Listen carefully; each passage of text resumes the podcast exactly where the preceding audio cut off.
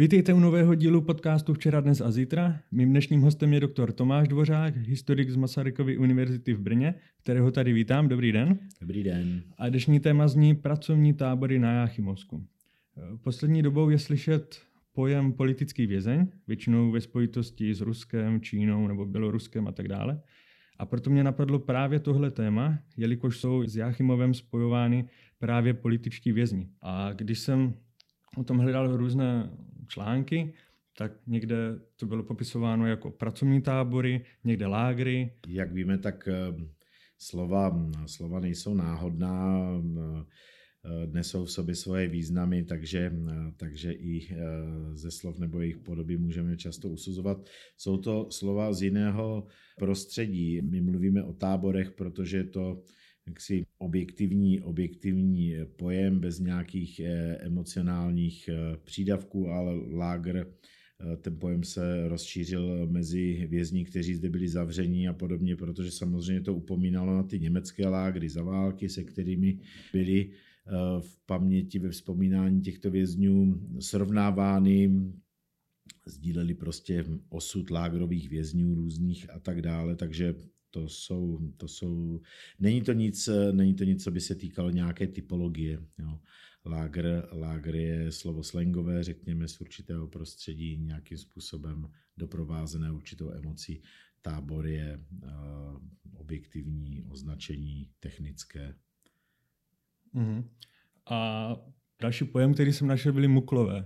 To je taky nějaký speciální pojem, eh, který ano, se váže to, přímo? Je to, je, to, je to podobné. Eh, možná jste někde zahledl, že mukl je vlastně zkrátka muž určený k likvidaci a eh, je to, také, je to také pojem, který se etabloval a vžil vlastně v tom muklovském prostředí právě. Jinak samotné, teda když jsme u názvosloví těch táborů jednotlivých, to v případě Československa taky bylo dosti nestálé a těch táborů vůbec v dějinách 20. století jenom v rámci českých zemích bylo hodně typů, hodně druhů a v období 50. let, tedy na vrcholu komunistické diktatury, tak také ty názvy se několikrát eh, změnily. Můžeme se pak u nich zastavit, jak budete chtít. Mm-hmm. No a kdy teda, kdy a pro koho byly tyto tábory zbudovány? Tak máte na mysli ty tábory v 50. Přesně letech. tak. Vlastně, oni začali vznikat eh, už vlastně v roce 1949 a nejprve, nejprve na základě zvláštního zákona přijatého, který přímo nesl název eh, zákon o eh, táborech nucených prací.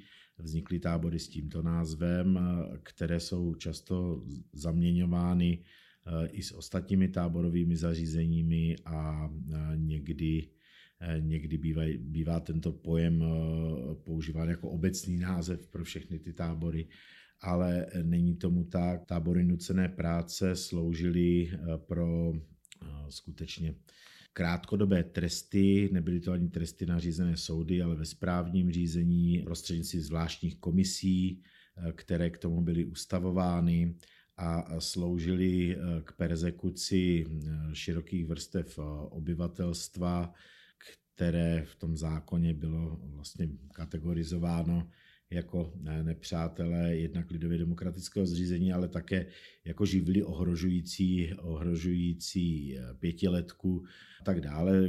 Tresty do těchto táborů se ukládaly kratší, pravidla roční nebo několika měsíční a eh, vlastně hlavním účelem eh, programovým bylo eh, ty lidi takzvaně přidržet k práci a tyto tábory těch vznikla celá řada po celém území republiky. V Brně například byl tábor nucených prací na Lidické. Eh, byla to také zařízení, která měla velmi různorodou podobu od skutečně nějakých eh, táborů převzatých ještě třeba z doby po okupace až po zděné objekty různé a prošel jimi velký počet lidí ale eh, dlouhodobě, dlouhodobě se neuplatnily. Vznikly některé i na Jáchymovsku, ale tam fungovaly eh, jenom eh, velmi krátce. Asi takový obrázek o nich si může posluchač udělat třeba při zhlédnutí skřivánku na niti, mm-hmm. vlastně adaptace Hrabalovského románu z tohoto prostředí nakladně, kde vlastně ti lidé, ti hlavní hrdinové jsou právě přiděleni na práce do takovéhoto zařízení a tam vykonávají tento svůj trest, ke kterému je jaksi společnost, společnost takzvaně poslala. Naproti tak, tomu... Takže pokud dobře no, chápu, tak to bylo určeno pro lidi vykonávající nějaký kratší trest a předpokládám ano, si nějaký těmi, menší prohřešek. Těmi kategoriemi, těmi kategoriemi byli eh, lidé obvinění, obvinění například eh, ze šmeliny, nebo lidé takzvaně vyhýbající se práci, což je zase téma, které bychom mohli sledovat kontinuálně hluboko do minulosti. Jo. Potom to byli lidé samozřejmě s domělým nebo skutečným nějakým skutečně záporným postojem, jak se říkalo, k lidově demokratickému zřízení, ale nebyly to, nebyly to, nebyly to prostě oběti těch monster procesů, hmm. vykonstruovaných, kde byli lidé obvinováni z velezrady a z komplotu prostě proti republice, proti lidově demokratickému zřízení, kde potom padaly mnohem, mnohem vyšší tresty. Eh, souzeno to bylo na základě zákona na ochranu republiky že? a to byla úplně, úplně vlastně jiná praxe, protože eh, tam eh, ti lidé odcházeli do soudu s těmito tresty, kdežto skutečně ty tábory nucených prací, to odsuzování se odehrávalo ve správních řízeních. Hmm velice rychle vlastně. No, stačilo, stačilo, když někde na Národním výboře vás někdo udal nebo označil, eh, dostal jste se před tu komisi, ta to mohla velmi rychle vlastně vyřídit a následoval tedy ten pobyt několika měsíční, nebo i mnoha měsíční, ale nikdy ne mnoha letý eh, v takovémto, v takovémto zařízení. Jinak eh, snad ještě stojí za zmínku, že tyto tábory už jsem to vlastně naznačil, s tím kladnem vznikaly, vznikaly v oblastech eh, prostě s důležitým průmyslem, nebo naopak byly i tábory, kde ti lidé byli, eh, byli využíváni jako pracovní síly v zemědělství a podobně. Jo, některé z nich vznikly v místě vlastně bývalých takzvaných zemských donucovacích pracoven. Takže ve spojitosti s Jáchymovem to nemůžeme nazývat pracovními tábory pracovními tábory a ne tábory nucených, nucených prací. prací ale jak už jsem řekl, i v Jáchymově vzniklo mm. několik, myslím, že tři tábory nucených prací, které zde nějakou dobu fungovaly, mm. ale vlastně se tam, vlastně se tam neuplatnili dlouhodobě už z toho důvodu také, že ten kratší pobyt těch lidí v tom střeženém vlastně pásmu utajovaných uranových dolů tak dále možná nevyhovoval ani, ani z hlediska Eh, z hlediska bezpečnosti ani z hlediska udržování nějaké pracovní morálky. Prostě s tím člověkem, který je zavřený na 15 let nebo 10 let, tak eh, se eh, nějak pracuje v tomto smyslu lépe No, s pomocí různých nátlaků, že jo, než, než s člověkem, který je tam prostě na chviličku, tak řík v úvozovkách na chviličku. No a kdo teda byli ti lidé, kteří byli odsouzeni na těch 15, 20, 25 let a tak dále? Tam nebyli jenom političtí vězni. Uh-huh. Tam byli, eh, je to známé i ze vzpomínek právě různých pamětníků, eh, odsouzených, že tam v těch táborech vznikala poměrně, poměrně zajímavá společenství, i když ty skupiny do značné míry byly segregované, ale v táborech se, v táborech se vlastně střetávali eh, političtí vězni, eh, skutečně tedy odpůrci režimu, anebo domělí odpůrci režimu, nebo potenciální odpůrci režimu. Tady bychom mohli diskutovat že o persekuci a třetím odboji obecně. Ti se zde potkávali s kriminálními vězni například, nebo s takzvanými vězni retribučními. Hmm. No, eh, retribuční vězni, jestli to mám upřesnit, byli vlastně odsouzení odsouzení z pravidla Němci na základě retribučních dekretů mimořádnými lidovými soudy v letech 46, 47, ještě vlastně v druhé fázi 48, vlastně nacisté, kolaboranti a zráci, kteří si odnesli tedy rozsudky víceleté až mnohaleté od těchto soudů vlastně poválečných, mimořádných lidových a se trvávali vlastně ve vězinských zařízeních v Československu až e, do e, roku 1955, kdy pak byli vlastně společně odsunutí a ty tresty vlastně byly zkráceny nebo ukončený jejich výkon. A to byla další kategorie. Potom ještě na šachtách se ještě třeba setkávali ti političtí vězni s civilisty, s civilními zaměstnanci. No. A jsou to ta, ty známé obrazy těch paradoxních eh, společenství, zase když vzpomenu na nějaký filmový příměr, tak eh, známe, známe eh, scénu z Tmavomodrého světa, mm-hmm. filmu Jana Svěráka o letcích, kde vlastně, kde vlastně ten hlavní hrdina, jeden bývalý letec z, z Anglie, který dostane nakládačku od bachařů, tak jej ošetřuje lékař, který je vlastně odsouzeným nacistou a vedou tam vlastně spolu rozhovor o smyslu dějin. Eh, takže takováto společenství tam skutečně eh, vznikala, jak eh, ti političtí vězni vzpomínají, tak jak ti retribučáci takzvaní, tak ti kriminální vězni v některých táborech a obdobích vlastně byli jakoby privilegovanější a byli dokonce zneužíváni pro to, aby ještě těm politickým vězňům strpčovali život mm. a, a podobně. No a vidíte, a letci jsou vlastně třeba jednou takovou typickou kategorií, na kterou si protagonisté komunistické diktatury eh, posvítili a zasedli si na ně a vyhodnotili tuto skupinu jako potenciálně nepřátelskou tomu svému panství a eh, v celku systematicky je pronásledovali a řada z nich právě skončila, skončila ve vězení a někteří z nich právě i v jáchymovských táborech na Uranu. Eh, pak další takovou skupinou. Odvíje si to od toho vlastně, na koho byly zacíleny ty politické procesy, takže se tam mohli dostat hmm. sedláci, kteří se stavili na odpor kolektivizaci, nebo živnostníci různí kněží, představitelé eh, církve a eh, další, další skupiny obyvatel postižených. Ve finále se do soukolí těch procesů dostali vlastně i oběti těch vnitrostranických komunistických čistek, ale ti, pokud vím, v Jáchymově se příliš nevyskytovali, ti byli držení extra. Já jsem četl, že se tam dostali i například eh, reprezentanti Hokej, v hokeji no. a to mně přijde dost... Proč? Příběh. Nemůžu pochopit, proč zrovna hokejisté.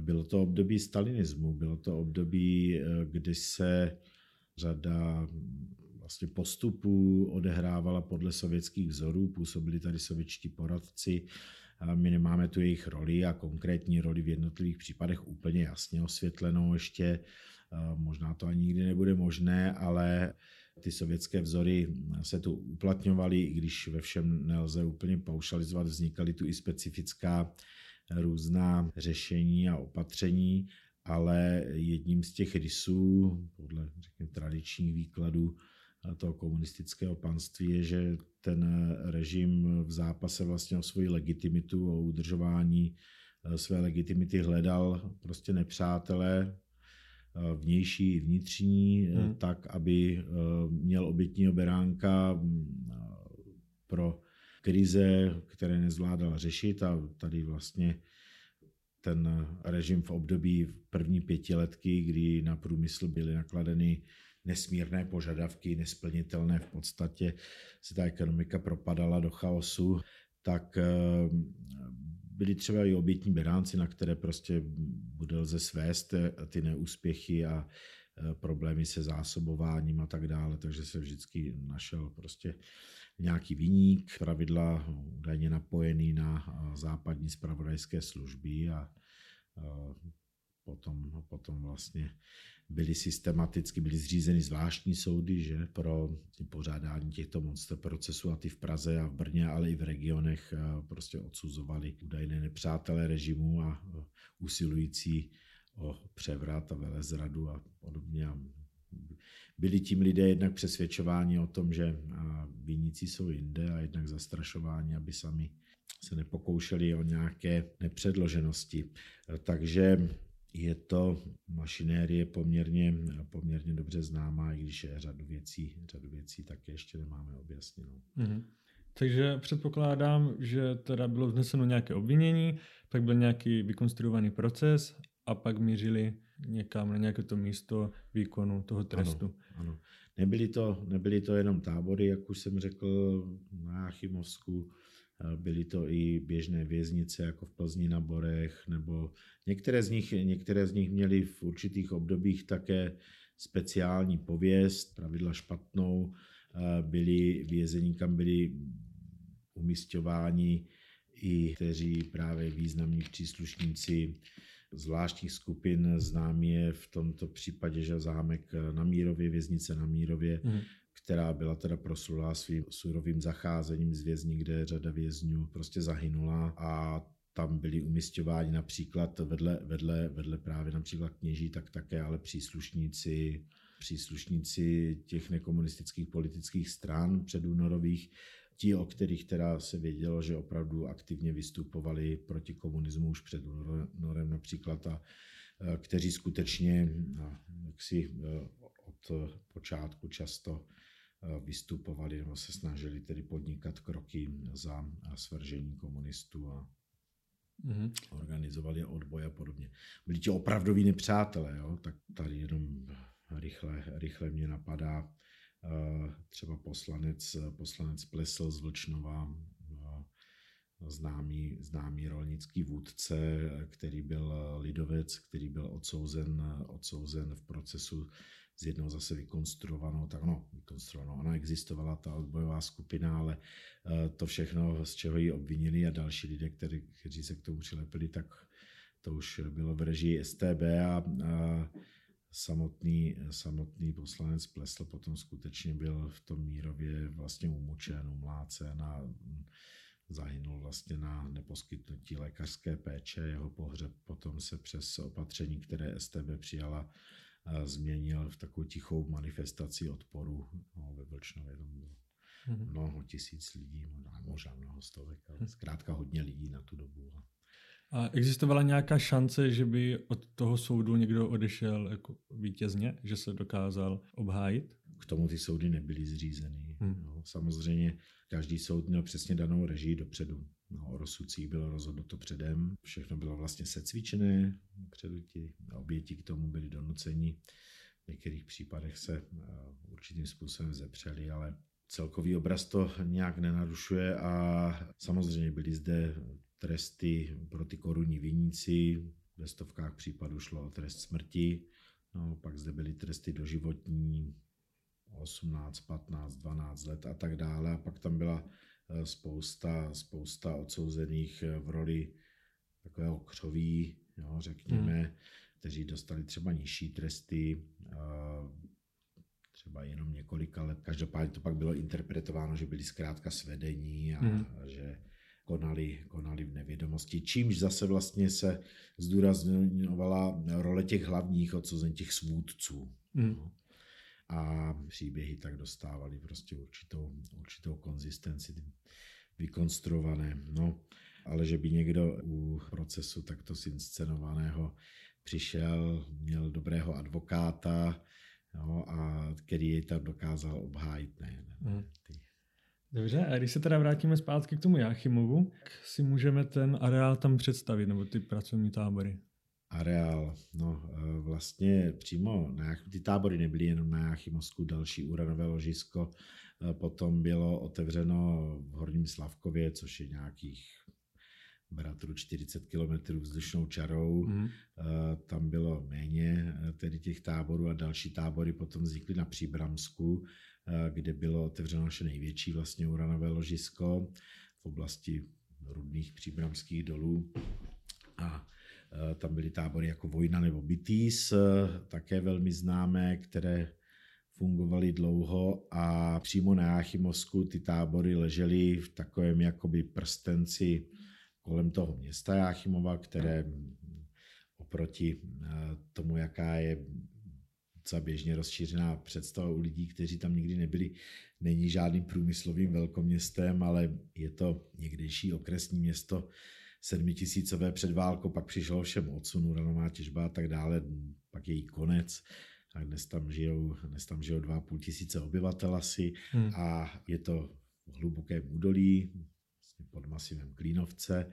No a v samotném Jáchymově potom existovaly, existovaly tři doly původní, hmm. no, které nesly název um, Důl Werner, štola saských šlechticů a, a teď mám okno a nemůžu si vzpomenout ten podstatní svornost. svornost. Ano. A tak ta svornost ta zůstala, No. Eh, další, ty dva doly se ale přejmenovali, přejmenovali na rovnost a ten třetí na bratrství. Hmm.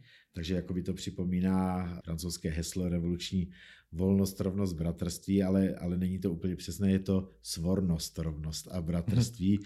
Což řada eh, i na internetu, když to vygooglujete, tak řada lidí si to plete nebo si to zaměnila, hmm. ale ale kdyby skutečně, kdyby skutečně ještě místo svornosti tam byla volnost, to by bylo opravdu, opravdu hmm. jaksi e, spektakulárně perverzní, tedy kdyby se, protože ty názvy těch dolů přešly vlastně i na názvy těch táborů, hmm. no, které zpravidla ležely v blízkosti té šachty. Některé doly byly tou šachtou spojeny takovým zadrátovaným také oploceným koridorem, takže ti vězni přecházeli tady tím koridorem takovou klecí zase do střeženého objektu toho dolu. Hmm. A některé byly vzdálenější, tam potom vznikl ten takzvaný proslulý buď ruský autobus se tomu říká, nebo jáchymovský autobus, kdy byli eh, vězňové eh, seřazení prostě do pochodového útvaru, zavázání ocelovým lanem, které se jim provléklo opasky a sevřený vlastně tělo na tělo, hmm. jak v řadách, tak v těch zástupech prostě museli pochodovat velmi vlastně bolestivě nepohodlně, nepohodlně na poměrně velkou vzdálenost na to pracoviště. No. A to vlastně šli uh, i přes nestřižené území. To šli přes nestřežené území, ale vlastně pusté území v lese po takové hmm. silnici, která tam byla zbudována nikoli v někde přes město. Nebo tak. Jo. Takže ty eh, tábory nebyly přímo v tom městě, ale v jeho okolí. Nejdříve u tady těch šachet, pak tam vznikly další, jako Eduard v Liářském údolí, Barbora, asi nejvýše položená u osady Bršek, někdejší, a další, pak byl takzvaný ústřední tábor v Ostrově, eh, kde vlastně, kde vlastně zůstala ta proslulá věž smrti, což byla součást vlastně třídírny té uranové doly, kde se říká, že ti vězni byli vlastně nejvíce exponováni právě tomu eh, záření. Měli bychom možná ještě dodat, že ty tábory všechny nevznikly v těch 50. letech na Zelené louce, ale hmm. vznikaly tam už po válce, kdy v nich pracovali němečtí váleční zajatci. Hmm. No. A to jednak několik stovek, několik stovek zajatců, kteří byli předáni do jurisdikce Československé armády, ale pak především od roku 1947 jsem vlastně utajovanými transporty z území Sovětského svazu, v jednom případě Polska, přicházely tisíce zajatců, prostě mm. držených v sovětských zajateckých táborech, mm. což bylo utajováno No, ono se to vědělo, že se prosáklo v zahraničí, ale naše orgány, které ani o tom nebyly informovány, zastupitelské a podobně, tak tvrdili, že nic takového není, že by byli zajaci v Jáchymově v tu dobu už totiž byli ve směs všude repatriováni, propuštění prostě domů, ale jak víme, tak v Sovětském svazu stávali Němci až hluboko do 50. let a v Jáchymově se je snažili také držet poměrně dlouho. To je, to je poměrně zajímavá historie, tu bychom ještě mohli klidně eh, rozebrat ty další osudy těch zajaců, ale eh, chci tím, chci tím možná ilustrovat to, že vlastně ten fenomén vůbec táboru, táborového vězeňství v Československu, zejména v tom poválečném, mm. byl vlastně, měl prostě už silnou kontinuitu, protože jednak tu zůstaly táborová zařízení různá po okupantech, no, na území, na území českých zemí nebyl žádný kmenový koncentrační tábor třeba ani zátecký, ale byly tady významné pobočky. Mm. A dále tady vznikla návazně a takových táborových za, zařízení, kde byli internováni němečtí obyvatelé, právě ti, kteří byli obviněni třeba z, z nacistických zločinů a e, jenom zlomek z nich se potom dostal eh, k těm retribučním soudům a pak byli třeba odsouzeni a dostali se i do toho Jáchymova, třeba jako ti retribuční vězni, ale hmm. většina hmm. z nich byla v 640. roce propuštěna do odsunu, aniž by byli vlastně došetřeni a nebo odsouzeni, prošli vlastně tím soudem. Ten uran československý se těžil v podstatě výhradně po, po, pro potřeby Sovětského svazu. Podzim roku 1945 byla podepsána smlouva o spolupráci při dobývání radioaktivních prvků mezi Československem a Sovětským svazem. Ta smlouva předpokládala vlastně vznik společného podniku, který také vznikl. velmi rychle potom podnik s názvem Jáchymovské doly, národní podnik, ze kterého se postupně stal, stalo vlastně samostatné průmyslové odvětví. Měl mnoho desítek tisíc zaměstnanců, pracovních sil, tedy včetně i těch vězňů. A tento podnik během několika málo let vlastně vyvinula ta sovětská strana velmi silný tlak na to, aby se ta těžba začala vlastně rozšiřovat, intenzifikovat. Jo, ty tři doly v Jáchymově měly, měly několik desítek zaměstnanců mm. předtím. A stal se z toho potom desetitisícový prostě moloch a smysl to mělo jediný uh, závody, o, závody ve zbrojení, závody o sovětskou atomovou zbraň. Jo. Jáchymov vlastně v tom bodě nula v roce 1945 byl vlastně on nebyl jediným ani známým nalezištěm eh, na světě, ani eh, známým nalezištěm, které by měly jaksi Sověti pod kontrolou, ale byl jediným, kde se vlastně, kde ta těžba už nějakým způsobem probíhala. Uranové rudy se v Jáchymově využívaly k výrobě uranových barev na sklo především už od 19. století, eh, kde to bylo jaksi dostupno okamžitě a kde šlo, kde šlo okamžitě tu Eh, těžbu rozšiřovat. Další potom přístup k uranu získali eh, Sověti Bulharsku, ale především na druhé straně Krušných hor ve východním Německu, ale tam to všechno trvalo trošku déle, i když postupovali také rychle.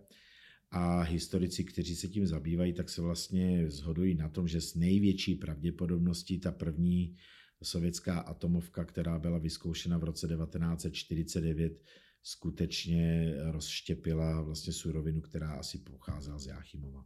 Mm. No. Uh, takže, takže to byly prostě závody strategické ve zbrojení, byla to tedy priorita pro Stalina absolutně číslo jedna. Uh, bylo tomu podřízeno vše, podřizovat se tomu vlastně musel i, i československý pětiletý plán hospodářský, který vlastně už tak byl Eh, orientována na těžký průmysl a zbrojení, ale hmm.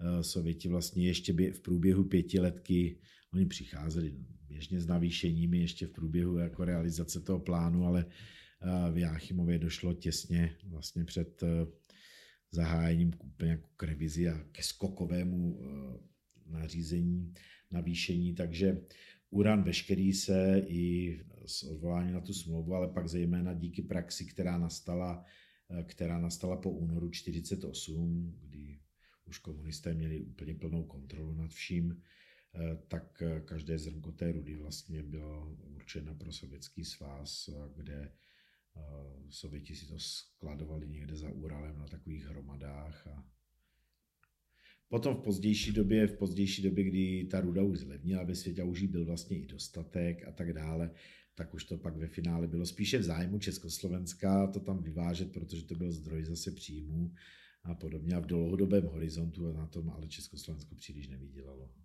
Hmm. té rudě naopak v těch prvních letech díky nastavení těch smluv ty ekonomické analýzy existují, tak to pro československé hospodářství byla hlavně zátěž. Už i třeba kvůli eh, tomu eh, přísunu nutnému pracovních sil, eh, které pak chyběly v Ostravě při budování toho kombinátu a hlavně ve zpracovatelském průmyslu a v jiných oborech. No a předpokládám, že tam asi nebyly zrovna vhodné pracovní podmínky pro Určitě vězně. ne. Principu se jednalo o nucenou práci, která jaksi z principu není, není příjemná a, a podmínky byly e, někdy velmi tvrdé. Byla to pochopitelně velmi tvrdá práce.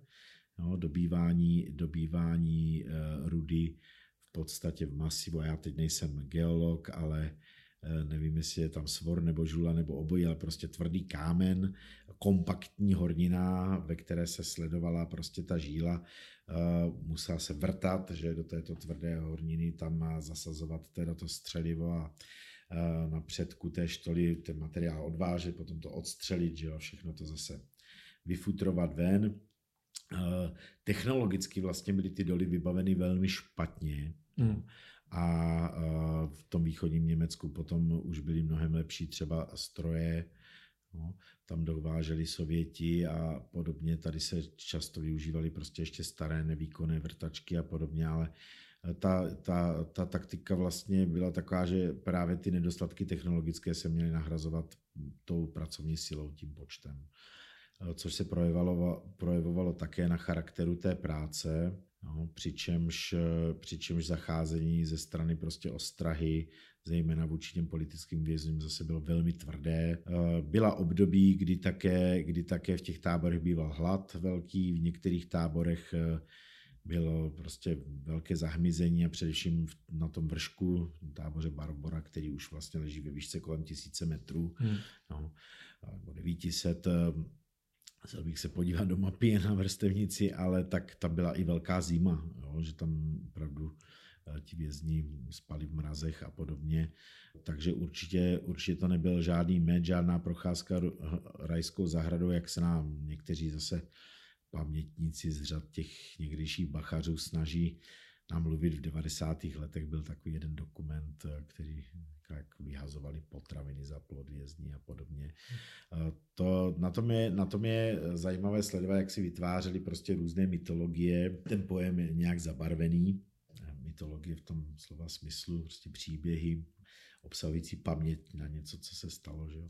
Eh, tak eh, vězeňské mytologie, vězeňské mytologie jsou jedna věc, potom samozřejmě ty bachařské, ale eh, vynořují se z těch vzpomínek takové příběhy právě a někdy spolu nekorespondují a ti spochybňovači vlastně celé podstaty a povahy toho věznění, tak využívají, je to podobné jako v případě popíračů holokaustu například, tak oni, oni popírají, popírají, že by tam právě byl hlad eh, na základě nějakých drobností. Je pravda, na to vzpomínají někteří vězni, že prostě ty poměry eh, v táborech se eh, v určitých intervalech měnily. No. Existovala, existovalo období po Gotwaldově smrti a Stalinově, kdy došlo k určitému uvolnění hrála tam roli určitá nejistota vlastně těch bachařů, jestli teď nepřijdou nějaké změny, eh, které eh, zapříčiní nějakou třeba revizi a podobně, tak někteří vězni vzpomínají, že byli hodnější. Takových fází bylo trošku dřív i na začátku se to vyvíjelo tedy od roku 1949. Tam například probíhal spor mezi sovětskými poradci právě, hmm Eh, kteří eh, tam působili a kteří měli vlastně dohlížet především na to, aby se vytěžilo co nejrychleji, co nejvíc ty rudy. Ty rudy. A právě tou eh, zprávou SMB, tedy vlastně útvary strážními, to byly naše policejní orgány, Československé sboru národní bezpečnosti, měli rozdílnou představu vlastně o tom, k, v těch táborech s těmi vězni nakládat a rozvinul se vlastně mezi nimi takový spor, který byl pak řešen v té společné komisi československé, která měla jaksi eh, řídit eh, celý ten podnik a v níž měli ale dominantní slovo ti Sověti nakonec vždycky. Spor vlastně o stravování. Hmm. V Rusku i eh, v systému toho gulagu sovětského se vyvinul takový systém už dříve, eh, co se týče pracovního využití vězňů, s tím bychom mohli říct motivační, když to velmi zjednoduším, eh, že zkrátka dávky jídla byly odměřovány za pracovní výkony. To znamená, vyšší, vyšší dávky jídla měly ty vězně motivovat k vyššímu pracovnímu výkonu a zároveň ten vyšší pracovní výkon měl být udržen tím, že prostě ti vězni najíst dostanou. Hmm. Neměli, by, neměli být jako v, něk, jako v nacistických třeba táborech zničení prostě jo, tou prací. To je samozřejmě určitá teorie, potom praxe byla všelijaká, ale v některých obdobích a v některých zařízeních eh, to takto fungovalo a je evidentní, že Sověti tuto praxi v Jáchymově se snažili prosadit. Eh, oni, oni aplikovali vůči těm zajacům německým, kteří tam byli předtím a snažili se ji už od 49. roku aplikovat také na ty naše vězně. Hmm. Ale e, přímo v těch táborech tomu vlastně ta česká zpráva jak si bránila, tam určitě docházelo i k rozkrádání samozřejmě těch potravinových přídělů a podobně, tak jsou, jsou známy prostě velké spory mezi tím československým a sovětským vedením o to, jak to bude. Pak byli přiděleni poradci vlastně do těch táborů přímo. Eh, jedny vězeňské paměti i vzpomínají na to, že ten sovětský poradce honil prý s revolverem toho českého velitele tábora, by ho donutil prostě, aby tě vězňům dal najíst nebo je nechal odpočinout a podobně. Takže prostě ten vývoj v těch táborech, co se týče té situace, měl svoji dynamiku, nějakou své změny. Špatná a ještě horší období, ale rozhodně, rozhodně to nikdy nebylo nic hezkého a e, vězně to poznamenalo mm, na jejich zdraví, někteří prostě na následky e, té práce zahynuli. Jsou samozřejmě i osoby, které si i přes to trpení dožili vysokého věku a někteří jsou mezi námi Eh, stále a, a mohou nám o tom vyprávět, což je fajn. A co potom ten život po propuštění? Pořád byli, dá se říct, na okraji té společnosti? A... Ano, nikdy nepřestali být, nikdy nepřestali být pod dohledem. Samozřejmě tady v 60. letech částečně proběhly rehabilitace a podobně. Někteří se jich ovšem nedočkali.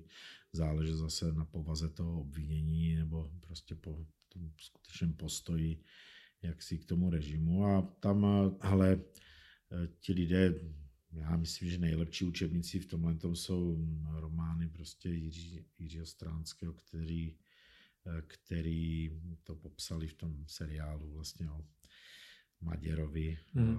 jak se nás divočelá země, no. tam, tam to přece všechno krásně, krásně zobrazeno. Myslím, že to byl poměrně typický, typický případ Stránský byl mistr jako v tom zobrazení, takže hm, ti lidé do konce vlastně a komunistického režimu zůstávali, zůstávali černými ovcemi a po odeznění Pražského jara, po začátku normalizace se zase STB na ně zaměřila prostě. Jak to bylo potom se zrušením těch táborů? Vytěžila se ruda a konec? Eh, nebo? V zásadě, v zásadě ano. Eh, ono to, ono to vlastně časově, časově koinciduje eh, v samotném Jáchymově, pokud je o to Jáchymovské ložisko, Eh, tak koncem 50. let de facto ruda byla vytěžená. Tam byla stanovena také kvůli, kvůli pramenům eh, radioaktivní vody, která se využívá v Jáchymovských lázních tak eh, byla stanovena prostě hloubka nějaká, pod kterou se nebude těžit. Jo, to je vlastně hloubka, ve které vyvěrají ty prameny. A část vlastně eh, toho, hlavně dolů Svornost a těch některých, kteří s tím jsou to celý propojený, ale to podzemí a tak byla zachována v provozu právě kvůli údržbě tady těch pramenů, jinak velké části prostě toho důlního prostoru byly zakonzervovány, zabetonovány, hlavně aby tam nepronikala voda. No. Hmm a je to udržováno v provozu dodnes právě eh, jako součást provozu těch lázní. A v roce 1960 eh, prakticky ta těžba skončila, to trvalo ještě asi dva roky, když to bylo uzavřeno, zakonzervováno. Dolování tedy v Jáchymově skončilo a tábory, tábory de facto do toho 60. roku skončily taky, tam byly eh, poslední, poslední tábory likvidovány, myslím tím objekty v tom roce 60 možná o něco později, ale každopádně, každopádně velmi rychle uh, ty stopy, uh, ne po té těžbě úplně zůstat na spousta halt, prostě odvalů důlních, které pak zarostly břízkama, uh, další olšema, tak a do dneška tvoří součást té krajiny. Ale samotná ta důlní zařízení a ty táborové objekty z nich na Jáchymovsku nezbylo prakticky vůbec nic. Známý je vlastně i případ eh, toho tábora Rovnost, kde vznikla, kde vznikla v tom prostoru chatová osada, no, o které se nás říká, že tam tedy straniční funkcionáři dostali jako místo, aby si tam eh, postavili rekreační chaty. Ono je tam hezky v těch Krušných horách, že jo? tak eh, tam tam v podstatě, kdyby tam nebyla naučná stezka dneska, když to tam když to tam neznáte, hmm. Eh, tak eh, na nějaké stopy po těch táborech v zásadě jako vůbec nenarazíte. No. Jediným objektem eh, široko daleko stál ještě v 90. letech jeden objekt na té Barboře, který je buď adaptován nebo zbourán. Objekt toho barákového hmm. typu, ta ubikace prostě. Pak je tam ta rudá věž smrti, takzvaná, že ten zbytek té, ta, ta úpravna rudy teda v tom ostrově, která stojí vedle toho vězení, které do současnosti funguje. A poněkud jiná situace je třeba na tom Příbramsku, kde je uděláno, kde je uděláno vlastně i muzeum tábor kde části toho tábora vlastně zbyly. V posledních letech ale provádí i Neachimovsku archeologové, jejich zájem se od prehistorie taky posouvá už prostě k té industriální nebo recentní archeologii, tak prováděli, prováděli vlastně mm, archeologické vykopávky v prostoru tábora Nikolaj na Jáchymovsku a dokázali objevit zajímavé stopy nejenom, nejenom po Eh, po té stavební situaci, ale vlastně i po tom táborovém životě. Jo. Pro mě to byly docela překvapivé, překvapivé objekty, objevy. Super, já vám moc krát děkuji, že jste přijal mé pozvání. Já děkuji také za pozvání, bylo to příjemné povídání, tak doufám, že eh, i posluchačům to tak bude případat. A na úplný závěr bych vám chtěl pustit píseň s názvem Šáteček, kterou složil v celé pankrátské věznice tremský bard Indra Hartl která byla zpívána právě v těchto táborech, o kterých jsme se dnes bavili. Jsem moc rád, že jste poslouchali až do konce a pokud se zajímáte o témata spojená s komunistickým režimem u nás, doporučuji si poslechnout také můj předchozí díl, kdy jsme se s historikem Stanislavem Hasilem bavili o tom, jak těžké bylo vycestovat z komunistického Československa.